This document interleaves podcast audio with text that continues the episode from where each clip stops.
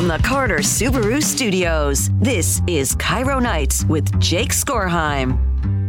Welcome to KIRO Nights. It's Friday night. I'm Jake Skorheim, your host. Thank you guys so much for joining us. We really do appreciate it. You could be spending your time doing anything, but you're hanging out with us. I really do appreciate the fact that on a Friday night, you guys said, no, I'm not going to go out and have fun. I'm not going to go to a club. I'm not going to go have a nice dinner somewhere. I'm going to sit in my car or in my house, streaming on my Alexa or something, and I'm going to listen to KIRO Nights with Jake Skorheim, which is what I want you guys to do. And so thank you guys for tuning in and hanging out with us. But right now, because it's Friday night, I get to hang out with these two guys. I hope it's a good idea. I hope I don't have to uh, hit the bleep button too many times. But here they are, Chris Sullivan, Nate the Great Connors. Welcome to the show, guys. Thank That's you. Great. I'll be going to the club later. I don't know who goes to the club You're this on your time way to day. The club? I don't know who goes to the club at this time of day. No, clubs don't even start jumping until like eleven. Uh, so You mean it's so people don't go to clubs at seven o'clock? No. When do they go? Around eleven. Yeah, ten, ten, eleven. Club, yeah, that's when Nate and I usually Wait end up. Yeah, yeah, yeah. You'll, you'll see us out yeah, there tonight. Are people, are people yeah. not eating dinner at five thirty? Because that's when I eat dinner. no, no. You know, regular people eat at eight, and then they go out and uh, party. All right. Well. Yeah, that hasn't been me for twenty-five years. you still got the, you still got it down, though. God, play the music, guys. Come oh. on. Jeez Louise. Here we are, the three. We are the three amigos. We are the three.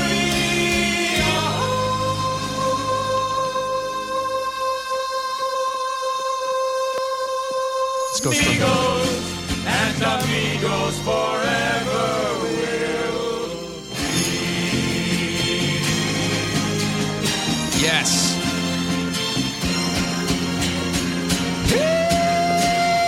Thank you guys for hanging out. Yeah, certainly. All right. Uh, we got a lot to get to, so let's just get to it. At the start of every show, you guys know this, I play a trivia clip. I'm not going to tell you what movie it's from. You guys can both... Based on your responses, and don't spoil it for the audience because I need to entice them to listen to the eight o'clock hour too. So they can guess on the text line. I will also tell them the answer to this at the start of the news roundup, which is exactly one hour from now. I'm going to play this clip again, uh, and I hope that people are going to get this one. This one's a little dark, and it's a little scary.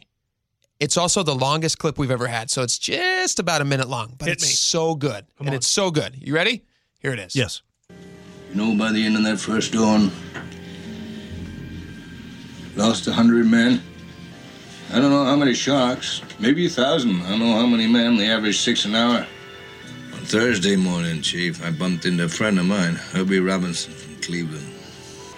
Baseball player. Bosun's mate. I thought he was asleep. Reached over to wake him up. Bobbed up and down in the water. It was like a kind of top. Upended. Well, he'd been bitten in half below the waist. Noon the fifth day, Mister Hooper, Lockheed Ventura. So he swung in low and he saw us too. The young pilot, a lot younger than Mister Hooper anyway, he saw us and he come in low. And three hours later, a big fat P B Y comes down and starts to pick us up. You know, that was the time I was most frightened, waiting for my turn. I'll never put on a life jacket again. So eleven hundred men went in the war.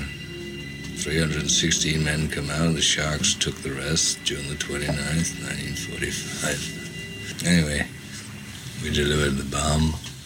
All right. If you guys have a guess, I think you're probably going to know what that movie is. Chris, Nate, don't mm. spoil it for no, the audience. I, no, exactly. As soon as the actor said one word. Yeah, then you knew even, what it was. Even though the music also gave it away, but a, a, a wonderful recounting of someone's personal journey through the sinking of the U S S Indianapolis in World War Two. Yeah, which was a real event. Real event, yep. Yeah, and the movie that that just came from was a fictional movie, but... Incredible. Incredible. In- scared the heck out of me as a kid. Now, again, don't say the name of the movie. Scared the heck you, out of me. Do you guys remember the first time you saw that? It's yes, Friday, I do. It's a Friday show, so I feel like I can just I know exactly. It was on T V. We had, uh, I think we had H B O...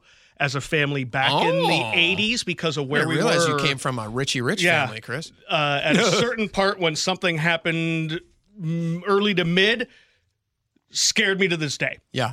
It still does. Yeah. I'll tell you off the air to make sure I don't give it away. But oh, great movie. So good. So good. I and still they, don't know what movie it is. You don't? No. no you, yeah. Do you wow. really? No, I don't. So I'm, I guess I didn't oh, see it. Oh, my gosh. Oh, you saw it. Oh. Oh, yes, I know you, you saw, saw it. it. Oh, you saw it. Shoot. Should I it's silence? A- I'm going to silence my microphone. What, really? I'm going to okay. tell you what okay. it is. Ready? Okay, yeah, yeah, yeah. Okay. So do you know? Okay, I just yeah, told yeah. you off the mic right. what it was. Okay. Do you remember seeing that for the first time? Yeah, I do now. Yeah, yeah. absolutely. Yeah. It's one of those movies that just has such an impact. It's a, it's based on a book, and then they made it into this unbelievable Gosh, movie. Such a great so movie. good. The production of that movie apparently was a disaster because it was this super uh, famous director now, yep. super famous director, one of his earlier projects, maybe maybe his first movie actually, uh, so... so bad, they were thinking many, many times about like, all right, how do we fire this guy off of this production, get rid of him, wow, and bring in other people to finish the job because he just wasn't getting it done. And that speech in particular, I'm not going to say the name of the movie, but I will say that the guy who gave it is a character named Quint.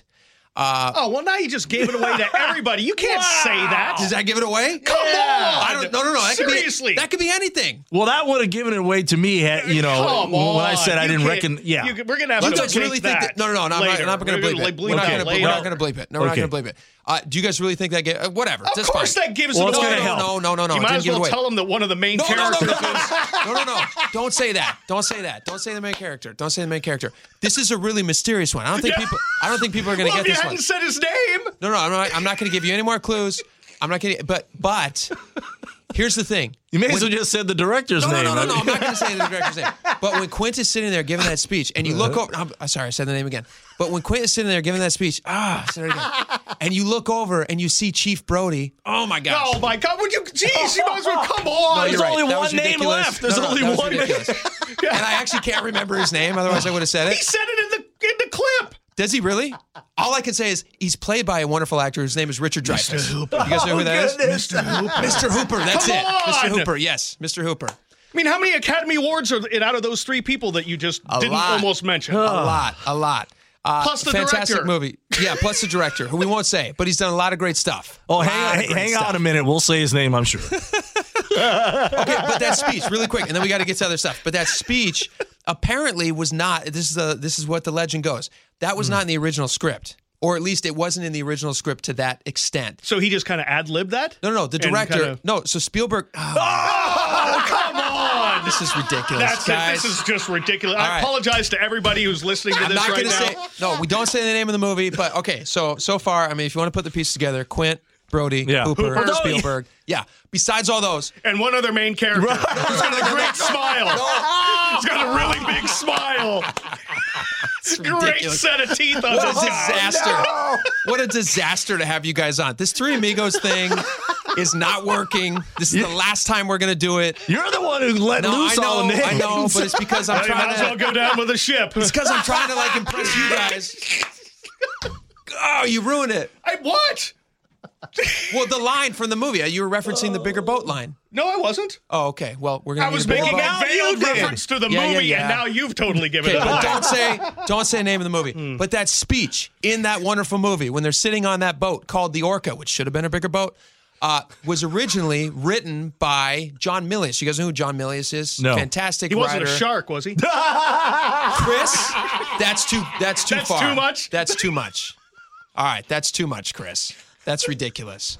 Have some respect for the audience, yeah, man. Right. Jeez Louise. Yeah, right. Sorry, can't take me anywhere. So John Milius, uh, Spielberg calls in John Milius and he says, hey, I need uh, I need somebody to, like, you know, pepper up the script a little bit. We need some help here. So John Milius comes in, and the rumor is, and I don't know if this is true, but I've heard this from a couple different sources, and I read about it in one, uh, in one book. Uh, John Milius comes in and in like a day turns that speech around and says, hey, you, what you need here is you need like this really creepy speech that Quint could give to the rest of these guys to let them know why why he hates sharks. Because if you look in the background of all of the scenes with Quint, this guy hates sharks. Yeah, he does. Oh, he sharks. I'm saying it's so all of his buddies on the Indian, Indianapolis. No, but we don't understand why he hates sharks, yeah. right? We just know that he's like kind of an obsessive fisherman right. who's in this creepy little town, like Amity Island or whatever it was called. Mm. And so... Mm. Uh, with really large fingernails on chalkboards. Yes, yes, yes, yes. And so, but we don't understand. And then when we go visit his uh, like shark killing area where he has like, he has all these shark mouths, right? Yeah, the memorabilia and he's boiling and stuff. stuff oh, and yeah. like, he's just creepy. But we don't understand why he hates sharks. And so Milius was like, hey, what we need to do is like come up with a really really great reason why this guy deeply, deeply has a real grudge against sharks, if I'm yeah. being completely honest. Mm. That's what he's got. Yeah. And they came up with this Indianapolis thing, which is fantastic. And it's like the most, probably the most memorable thing in that whole movie. Would you guys say? Well, I mean, other than the shark. But, ah, Oh, no, we've already said shark. People know yeah. it's a shark. Yeah. Yeah, yeah, yeah. Other all than right. all the other stuff that happened in the movie. Other Can I now all... tell you what the part that scared me, now since we already know what the movie is? Don't say the name of the movie. Can okay, you I will not say the, the head. Right. When they're looking around that old abandoned boat. The one out in the water in uh, the fog. Just out in the water. Yep. Dude's head pops out of the yes, hole. Yes. Scared oh, the yeah. heck out of me. Still here's, does. Here's a question for you. Uh, still scared the heck out of me. This is actually a problem with the with the movie. And again, sorry guys, it's Friday night. We didn't plan on talking about this, but Friday nights are kind well, of fun movie nights. Didn't. Yeah, no, you guys that's didn't. For sure. And I, I, I'm still trying to hold the secret of the title of the movie. Well, don't no. say the name. It's of the a movie. Struggle at this don't point. Don't say the name yeah. of the movie. Don't say it.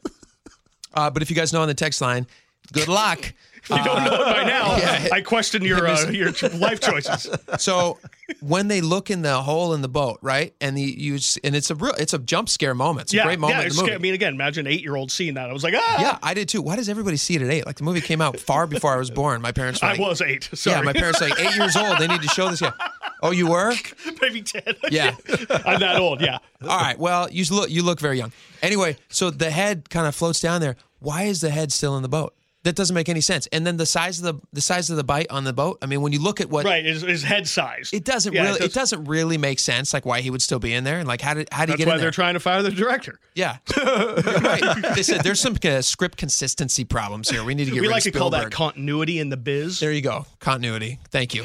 All right. Uh, you know about- why this movie didn't scare me as much as it did you guys? Because the first scary movie I saw was The Exorcist. Oh my. Oh gosh. Well, there you go. Yeah. yeah. No, I can't see. Well, I'm not trying to change the movie no, no, no. subject. I'm just that's saying no, that's no, that's no, why that's this really movie. I'm glad you brought that up. Yeah, uh-huh. Because I have never seen it. Oh, oh my gosh! And I will never see it. Okay. Because yeah, I that stuff really like honestly, and it it sticks with me. It haunts me. That one will. Yeah. Well, because that one is more overt than this movie that we're talking about now that will remain nameless. Because in that movie, it is the illusion of fear because you don't see one of the main characters until the very, very end in the movie that we're not talking about. So it's the mm, illusion mm, yeah. of fear and the not knowing and the anticipation of fear. The Exorcist, they're just straight out coming at you. Oh, yeah. And that Oof. is so, I mean, a different types of scariness. Yes. Also, but, one is supernatural. One is, you know, just this giant predator, obviously, that well. we're all fearful of. Yeah. Again. Yeah. Am I giving away? T- Just pe- say the no, name. No, no, no, no, no, no, no, no, no I will not say the name. We have not name, said the name no. of the movie. No. There, there is a continuity, right, Chris? Continuity. There's a continuity, continuity here. Okay. Every single show I give this trivia question out, and okay. people have to guess it. And I'm not going to ruin that mm-hmm. by being lazy. And have you ever given this the, this many hints before, these many hints before? For Have I ever spent thirteen minutes talking about the trivia thing? About the opening trivia thing that's thirty seconds as part of your show? No, I have not. Well, no, I have go. not. Again, but, that's why Nate and I are not coming back next week. But it speaks to how great of a movie this is. So if you guys haven't... Unreal. And if you haven't seen this movie yet, guys, like you got to see it. Yeah. Like, it's a good movie. You're going to yeah. like it. Dentists love this movie. Oh, no. Chris, that's too far. All right. Well, Did I guys, jump the shark there? That, Chris, geez Louise, dude. I go all night. This is not like a dad pun. This is not a dork hour, Chris. This is like, we're cool Again, guys. Why did you invite me? All right. We're Seriously. cool guys. Let's get back to this. Let's get back to this. Let's get back to some actual stuff. All right. We can't keep talking about movies. But I will say one more thing real fast about The Exorcist. Exorcist, yeah. My wife loves scary movies. I'm not wow. a big one. I cannot watch them because I actually believe in these things. Uh, so when I watch something like The Exorcist, or and I would never, uh, but which is see, based on a true story. That's yeah. just based on yeah. a yeah. yeah. Salem's Lot, the same kind of thing based on you know, yeah, yeah, yeah, yeah. Like, Children of the Corn, right? Yeah. All these things based on real things. Yeah. Ghostbusters, Ghostbusters. Uh, other scary things. I can't watch them because they really stick with me. Now, Ghostbusters actually was based on a real thing. Did you know that? Yeah. Again, it scared the heck out of me. Yeah, this is one of the most truest documentaries ever Nate, written. Nate's la- no, no, no. Nate's Nate's laughing at this, but Ghostbusters is actually based on a real thing. Um, Dan Aykroyd, who wrote that wrote that movie. Do you guys, uh, you know, Dan Aykroyd? He starred in the movie. Mm. He is actually kind of a certified level genius. He's like a really smart guy. People say that. I don't know if he's actually certified, but whatever. Smart guy. So his family, I guess, like uh, for a hundred years before he was born, have been in the business of communicating with the extra, afterlife. Like the afterlife. No kidding. Yeah, and like I, I didn't guess know that about him. I heard this podcast with him once, and he was talking about how his family used to do seances, hmm. like way back in the day, and this was always a part of the culture of his family. And so as he got older, he was really interested in this, obviously, and then he had this idea for a movie, and he decided to write it up, and it became that's what became Ghostbusters. Well, then technically, I don't really think that that means Ghostbusters actually happened or was a documentary, but the idea behind it. Yes. Because I don't remember a river of slime under Manhattan nah, no. happening in real... Because we would have covered that in the news. We would have covered that. I, I think we probably would have covered that at C B S News Radio. No, that, that did happen. Remember, uh, the, was it a six, seven, eight months ago? There was some green slime that there was coming. There was slime. Yes. Maybe, yeah, maybe that... Huh. I remember that. Yeah. No, and then and then What's people Vigo were, up to these days, I wonder. That was creep. That guy was creepy. No, that was... Yeah, the second that, one was horrible. Talk about... Way, no, no, that one stuck horrible. with me. Big time. That one stuck with me. Uh, that scared the heck out of me. But no, the, the slime thing that you're yeah. talking about, people started posting pictures because there was green, glowing, steaming slime yeah. next to all of the gutters right. in the city. In, in New York. Area, in New York. How did I miss that? It was really fun, actually, because everyone's like, oh, call the Ghostbusters. Totally. It became a, it became a viral thing for like a day. And yeah. you're sure that wasn't before like the latest Ghostbusters movie no, no, no, came no, out? No, no, no. It wasn't, no, like no. A it, wasn't it was not So what they did was... The city of New York actually responded to it and said, actually, that's a cleaning agent that we have put inside the sewers, and it like eats up bacteria yeah. and stuff. And so that's what you're seeing. You're yeah. seeing this green glow stuff, because it, which seems like what a city would say if they're trying to cover something right. up, actually. Yeah. Doesn't that seem like a city government Or maybe thing? That was the way they were trying to exterminate those uh, insects from underneath. Uh, you don't remember that movie? Where the insects that mimic the look of people is called Mimic? No. no. Oh. Oh, oh, my God. This is a really good All movie. All right. This has gotten too far yeah. off. Yeah. Now we're yeah. talking about Mimic. This is like, you know, the first movie we're talking about. It's about a shark. I forgot about the first movie. Yeah. yeah. No, that's a trivia yeah, question. I know. I just enjoy John with you guys. It is funny. What? What? Dude. I didn't say the name of the movie. You know what? You know what? I did not so, say the name of the movie. I, here's what I want to know. I may have said three of the no, no, here's four what, word no, letters here's, out of the here's movie. Here's what I want to know. Because I, I know Chris, and Chris, I've known him for a long time. Yeah, yeah. His brain doesn't work that fast. How long ago did you come up with that? About ninety seconds. It popped in there. He's been waiting for the moment to... S- yeah. I just dropped that Mimic reference in there. I don't He's even like, know if that's the name of the movie. But it's really? You seriously? You made that up? Got, no, it's actually a movie, I think. Of, uh, Mira Savino, I think, is in that. Right? Okay. Paul Sorvino's daughter. That's ridiculous. I, you've been waiting. You've been holding that one for. I mean, way... if I get to go out and this be the last day of the Three Amigos, I'm going yeah. out fired. Yeah, no, yeah, you, yeah, yeah. You, it's a good you one. May, you may have killed it off. All right. Uh, if we, we can get to any news. We don't have time to cover any news. That's it. We're actually out of time. Like, no joke. We're out of time. Uh, great. Guys, we got a lot of great stuff on the show. Uh, I'm going to ask now Nate and Chris yeah. to leave so that we can actually get to some of this great stuff. I hope you guys stick around. Please forgive us for this Three Amigos segment, but I actually have fun with it, so I think we should do this again next Friday. I mean, right. Chris, thanks for hanging. Nate, thanks for hanging, guys. Pleasure. Maybe Nate Thank and you. I could pick the movie, so that way it's maybe a little more obscure. I, no, no, we're going to have like some Mimic clip. Nobody's going to understand what that is. All right, we got a lot coming up on the show. Matt, tell them what we got. Well, I don't know how you top that, but we're sure going to try. It's DoorDash versus some drivers in the city of Seattle. Heather Bosch joins us to tell that story from seven ten Seattle Sports. It's our buddy Mike Lefko with another edition of Score Time with Skorheim. And our resident historian Felix Bedell has the tale of some mysterious photos. Find out what that's all about and more headed your way on the Friday night edition of KIRO Nights with Jake Skorheim.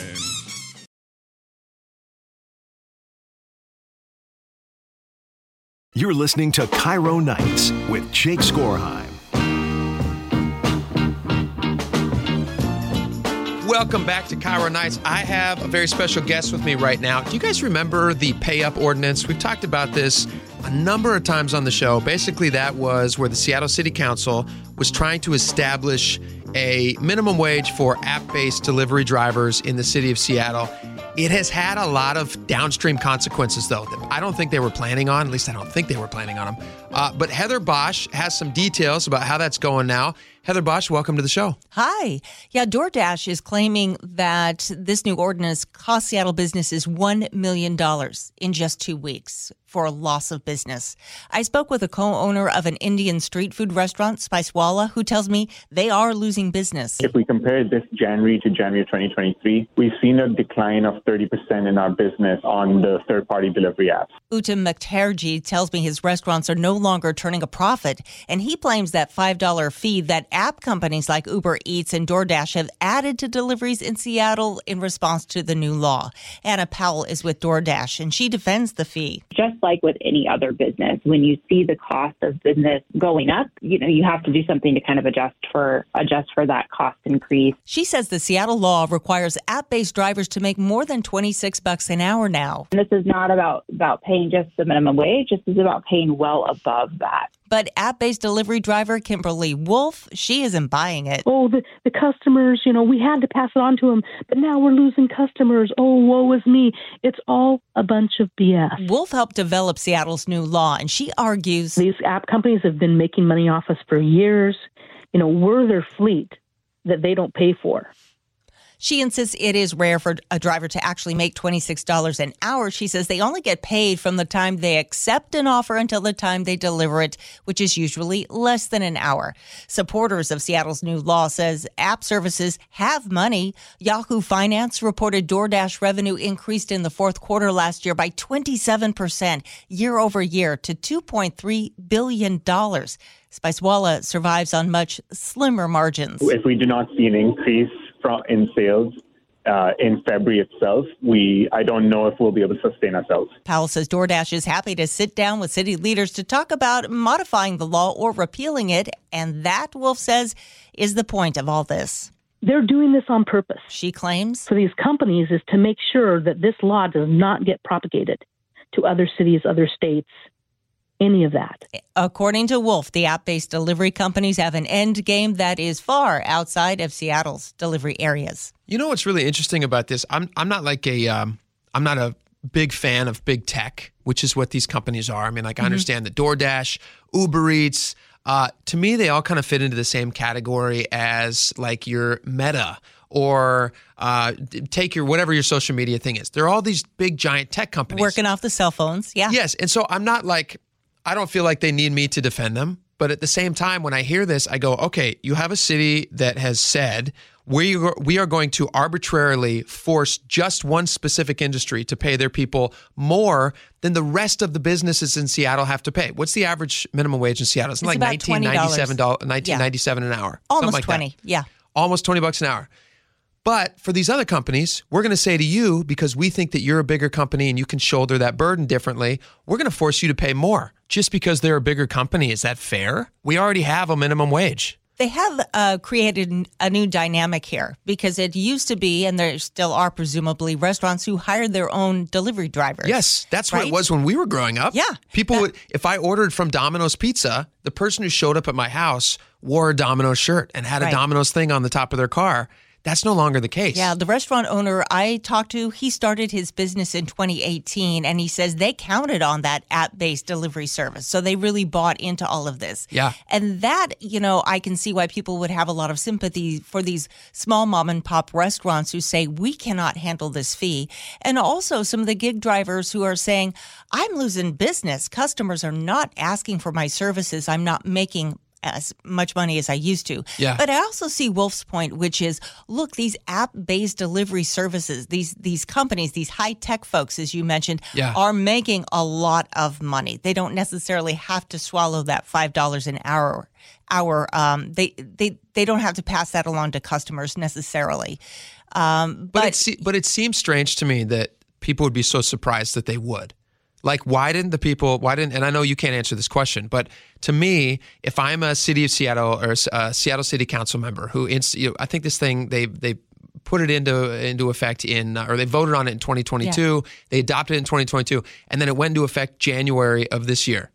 Almost immediately, people just stopped ordering food right. because they didn't want to pay the extra fee. Yeah. And then the drivers, we did a story about one driver, we talked to one driver who actually started his own delivery service because he couldn't make any money anymore on uh, DoorDash, which is what he was driving for at the time. And he was driving for, I think, DoorDash and Uber Eats. He, you know, they a lot of these yeah, folks drive I've heard for of more him, than and one. He just charges his own flat fee. Yeah, and so he service. Just said, I'm just going to charge yeah. five bucks per per delivery. And if you want to call me up, here's my number. And, and that's only one person, and though. And he's just one person, yeah. yeah. But he said he's slammed with business. And I so, can imagine that. Yeah, I mean, it's just like, it's. I, I wonder if they factored in, these big app companies they can add a fee. Why didn't they think that they would add a fee? And now all these restaurants are suffering from it too. I think they were warned. The city council was warned that there would be a fee, but this is an old city council. Remember, there's been a lot of turnover, and that's why the app companies want to go back to the dry, drawing board. Yeah. But, you know, again, you do have these people like Wolf who say, look, we've got these big, big companies. They've moved in. They've dominated. They've convinced convince restaurants you don't have to have your own delivery drivers. Shouldn't there be someone holding them to a particular standard, though? Well, that's, a, that's a good question, I think. It's an interesting question, and it seems to me that the answer is, well, they kind of have all the leverage. They have all the money. They don't they do. have to. They don't have to put up with this. They can just say, all right, we're going to tack on a fee, and if it means that temporarily we're going to lose business. Those those business like Spice Waala that you talked to, mm-hmm. Spice Waala, unfortunately, is going to pay the price for Seattle right. City Council, maybe, in my opinion, overstepping their bounds by saying we're going to create this arbitrary number that app-based delivery drivers are going to make. And now nobody's making that money, and the restaurants are suffering and the, because the city council got involved in something they should have just like left alone. Quite a, a valid argument. Also an argument, though, that, you know, workers need to be paid fair wages. And just because you are holding all the money and have that leverage, does that necessarily mean that you get to Um, make these decisions, that you're going to hold wages down? And well, use Seattle as an example, because as Wolf pointed out, they're, they're, they're going to take a hit for Seattle. They don't care, she says, sure. because they just want to scare other cities and states from putting these rules in place where, look, you got to pay people a decent amount of money, not well, just minimum de- wage, but gas money and other things that they're paying for. But these are compulsory. These are not compulsory jobs, right? These are voluntary jobs. People are not forced to do them. If they don't see value in the job, quit the job.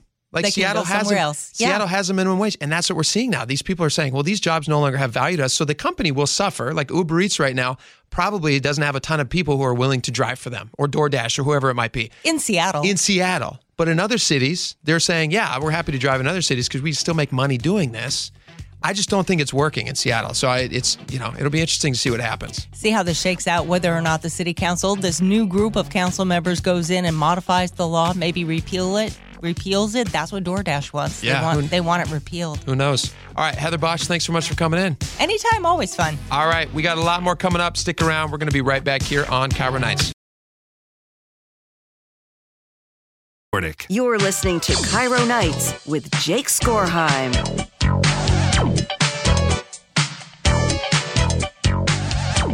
Welcome back to KIRO Nights. All right, I got two stories.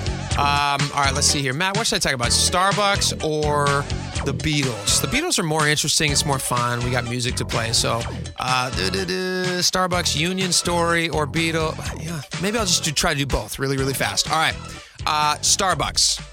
This is from a C B S story. You can also read it at my northwest dot com. My Northwest has this story as, as well. Students at multiple U S colleges Uh, yesterday urged those universities to kick Starbucks off their campuses until the coffee chain, uh, the coffee chain changes its labor practices. According to organizers, actions were planned at twenty-five campuses across the country to protest, protest, not to protest, how do you pronounce, whatever, protest, the coffee giant's failure to negotiate contracts with thousands of baristas who've unionized over the last two years. If Starbucks was a student, they would have been expelled by now because of the number of rules that they've broken, uh, says a freshman at Georgetown University. That's why we're taking action to demand that Georgetown let its contract with Starbucks expire and that it holds Starbucks accountable for its attacks on its workers. Um. All right, uh, the new the N Y U. This is this is the part that caught my eye. I found this one interesting. At N Y U, stu- that's New York University, for you guys who don't know, uh, students delivered a petition calling on the university to stop selling Starbucks coffee until the company changes its tactics. N Y U responded and said, N Y U will review the petition we've received. However, just to be clear, all the workers at the Starbucks affiliated with the N Y U are unionized employees covered by a collective bargaining agreement with our food services contract uh, contractor. I think this is ridiculous that a bunch of students are stepping up and saying that Starbucks needs to be kicked off these campuses because they're not unionizing. Let Starbucks and the unions work that out. Why are these students stepping up? Listen to this. Uh, the Komo News did this story. This is like, remember this Labor Day strike we had here in Seattle? Komo News talked about it. There was a there was a Starbucks who was actually shutting down because they said there was too many people coming into the location and it was no longer safe for their employees. We're getting yelled at. We're getting screamed at by customers that are upset There's nothing we can do about it. The, just the, the capacity is too much. This Starbucks shift supervisor says the lines of coffee seekers were so overwhelming that he worried for everyone's safety. He says at times, lines eighty-five people deep. So come Sunday... I gotta pause it there real fast because I had this reaction when I originally heard this audio. Come on. You feel unsafe because you have a crowd? That's the point of a location. You're supposed to have a lot of people. I am not speaking from no experience here. I one of my first jobs, as you might know, if you ever listen to the show, I was a barista. I worked for a little shop called Tully's Coffee. Uh, they were attempting to do what Starbucks did, only they were attempting to do it better. They were priding themselves on the quality of the beans, all those different things. Anyway, they went under. They didn't do great. And it's not because they didn't hire great people. I worked there, and we did really well at the location where I was at. It was very busy all of the time. We had lines out the door, commonly. I had to work at four a.m. to get the store open for six a.m. so that we could have the weekend rush at six thirty on a Saturday morning. That's just the way these things work. Did I ever feel unsafe because I had people out the door? No, I did not. I didn't even know that was a word I could use to describe being at work. And if I told my boss at the time at Tully's, I don't feel safe here, they'd say, well, what, why? What are you talking about? Is somebody... Are you in danger? Are you okay? Did somebody come in and make threats against you? Well, no, there's a line out the door. It's really busy. They would go, uh, isn't that a good thing? Doesn't that mean that we're actually serving a lot of customers? We're improving their day. We're giving them what they want.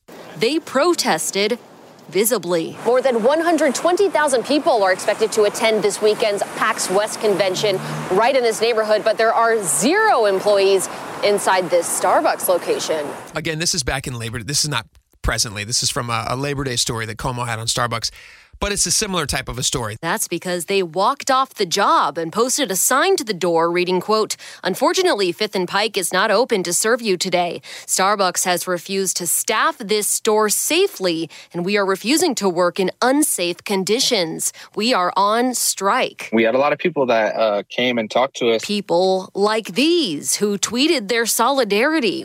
Tweeting your solidarity is the lowest form of support that you can give someone, by the way. Another passerby told us she saw them demonstrating. They were passing out some flyers, just kind of explaining what the strike was about. A Starbucks spokesperson responded, saying they respect their partner's right to do this, but that they, quote, "continue to encourage workers united to respond to proposed dates for contract bargaining sessions." This is Starbucks' problem. I understand that. And Starbucks doesn't need me to defend them. But what I will say is I find it interesting that all these college students are stepping up and saying, hey, kick kick Starbucks off of the campus until they give you what you want.